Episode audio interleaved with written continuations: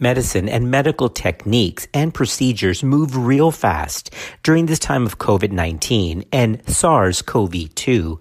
It's been shown that patients who develop moderate or severe ARDS seem to do better with prone positioning. But what about pregnant patients with ARDS from this infection? Is prone positioning safe in this patient population? Well, in this episode, we're going to review why prone positioning seems to be a value value for moderate or severe ARDS in patients with COVID-19. And we're going to review an article that's published ahead of print from Obstetrics and Gynecology, the Green Journal, that actually does show that prone positioning in pregnant patients can be done. just trying to keep everyone up to date on evidence based practices because medicine moves fast. This is Clinical Pearls.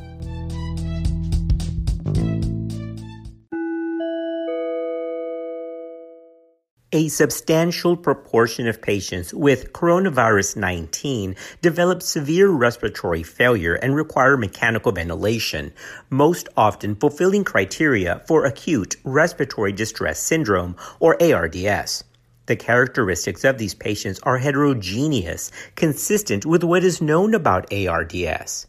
Inflammatory edema leads to varying degrees of lung collapse, resulting in ventilation perfusion ratio mismatch, including a significant shunt fraction. Additionally, lung microthrombi are suspected and result in different levels of dead space and inefficient ventilation. In sedated patients, gravitational forces lead to lung atelectasis, and this occurs in the dependent lung regions, and the remaining aerated lungs available for gas exchange become small insufficient hypoxic vasoconstriction, another feature of ARDS that contributes to the VQ mismatch, is suggested by the finding of hypoxemia with relatively preserved compliance in some patients vigorous breathing efforts among patients with moderate and severe ARDS during spontaneous or assisted invasive or non-invasive ventilation can actually worsen lung injury and result in patient self-inflicted lung injury. Strong respiratory efforts lead to large negative swings in pleural pressure, generating XF lung stress and strain and increased lung edema due to negative transalveolar pressure. Because of atelectasis in the dependent regions, the force generated by diaphragmatic contractions remains predominantly localized in regions close to the muscular portion of the diaphragm and generates a pressure gradient inside the lung, with displacement of gas from non-dependent to dependent areas. This phenomenon increases regional lung stress and strain even in the absence of large tidal volumes. Patients with this condition, the prone position can improve oxygenation and can potentially result in less injurious ventilation.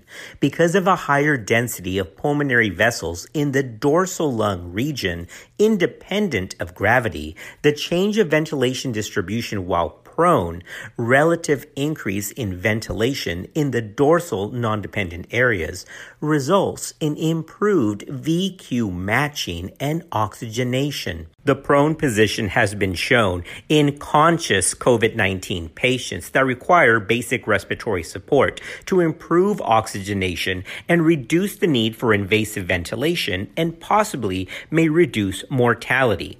Randomized controlled trials involving ARDS patients have shown oxygenation is better when patients are prone. For patients that are having ventilatory assistance, the duration is typically 16 hours that they are kept on their stomach. They return to lie on their backs for the rest of the time.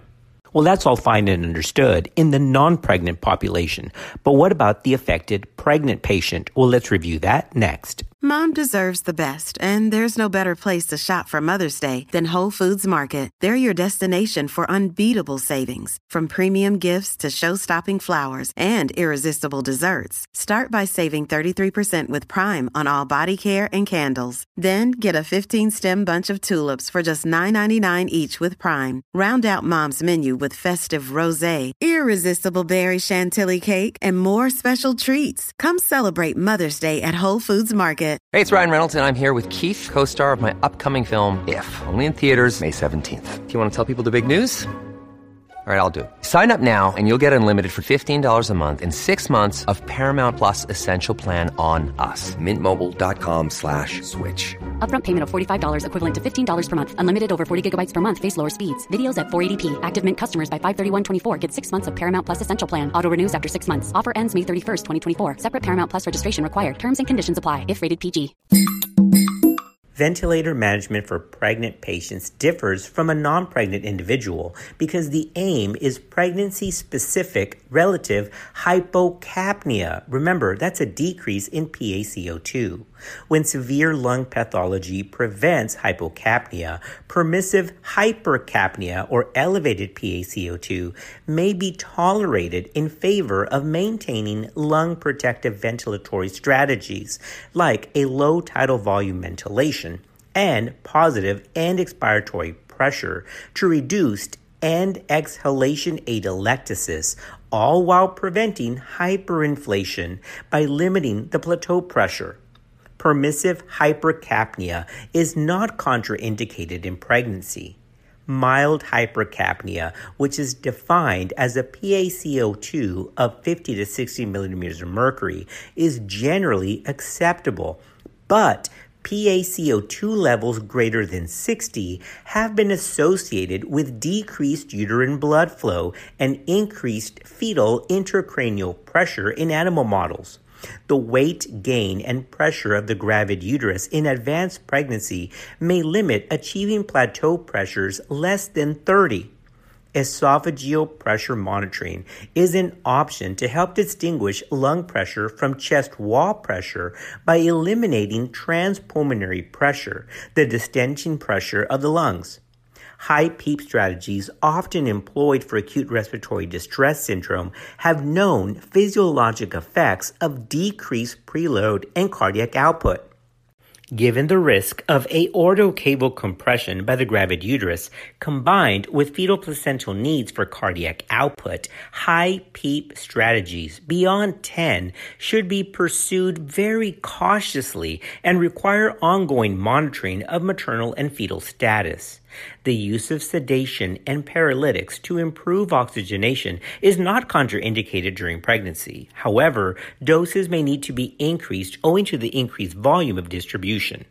In the presence of ARDS of any etiology, the prone position, as we've just covered, has some proven beneficial effects on oxygenation and mortality. Recent global anecdotal reports have also found the prone positioning to be particularly helpful for patients with COVID 19 who have moderate or severe respiratory compromise. Now, although data are limited, case reports and expert experience suggest that pregnant women may be safely prone and that prone positioning may, in fact, be particularly useful in these patients owing to its ability to relieve both diaphragmatic compression from abdominal contents and aortocaval compression from the gravid uterus if it's performed correctly. Now, a recent case of a pregnant woman at 31 weeks of pregnancy with COVID 19 who had severe ARDS included the successful use of prone positioning, and that's in the literature. Prone positioning during pregnancy requires special considerations. Now, even though prone positioning can work for the pregnant patient, there are some special considerations. For example, if she is post op from a C section within 48 hours, then there should be special consideration to prevent incisional complications and pain in this immediate post op period. Also, prone positioning for patients at 34 weeks of pregnancy or more can be very challenging because of the large gravid uterus. So, in these cases, it is possible to consider delivery in order to help the prone positioning now in a postpartum state. Furthermore, special attention must be paid to padding above and below the gravid uterus to offload the uterus and avoid aortocaval compression, particularly in late pregnancy. And this is defined as after 24 or obviously over 28 weeks.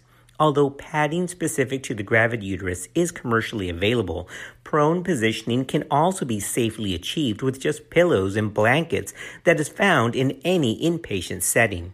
Now, fetal monitoring, of course, in this prone position can be very technically challenging, but nonetheless, continuous external fetal monitoring is recommended after 24 weeks. It is reassuring to note that there are publications coming to light, like the one that's published ahead of print in Obstetrics and Gynecology, the Green Journal, that's listed under a current commentary, and the data for this podcast came from that publication. The lead author on this current commentary is Mary Catherine Tolcher, and the title is Prone Positioning for Pregnant Women with Hypoxemia Due to Coronavirus Disease 2019. In short, management of severe respiratory disease in pregnant women during this current pandemic is obviously very complex. If prone positioning is performed correctly, taking into account the pregnant anatomy and physiology, then pregnancy should not be viewed as a contraindication to this potentially beneficial therapy delivery should be considered as a component of the management of refractory hypoxic respiratory failure or worsening critical illness in any pregnant woman, especially if they're at 32 weeks or more. However, as in all cases of critical illness during pregnancy involving moderate or severe ARDS in the setting of COVID 19, maternal care and delivery decisions are best individualized after a multidisciplinary discussion and treatment approach.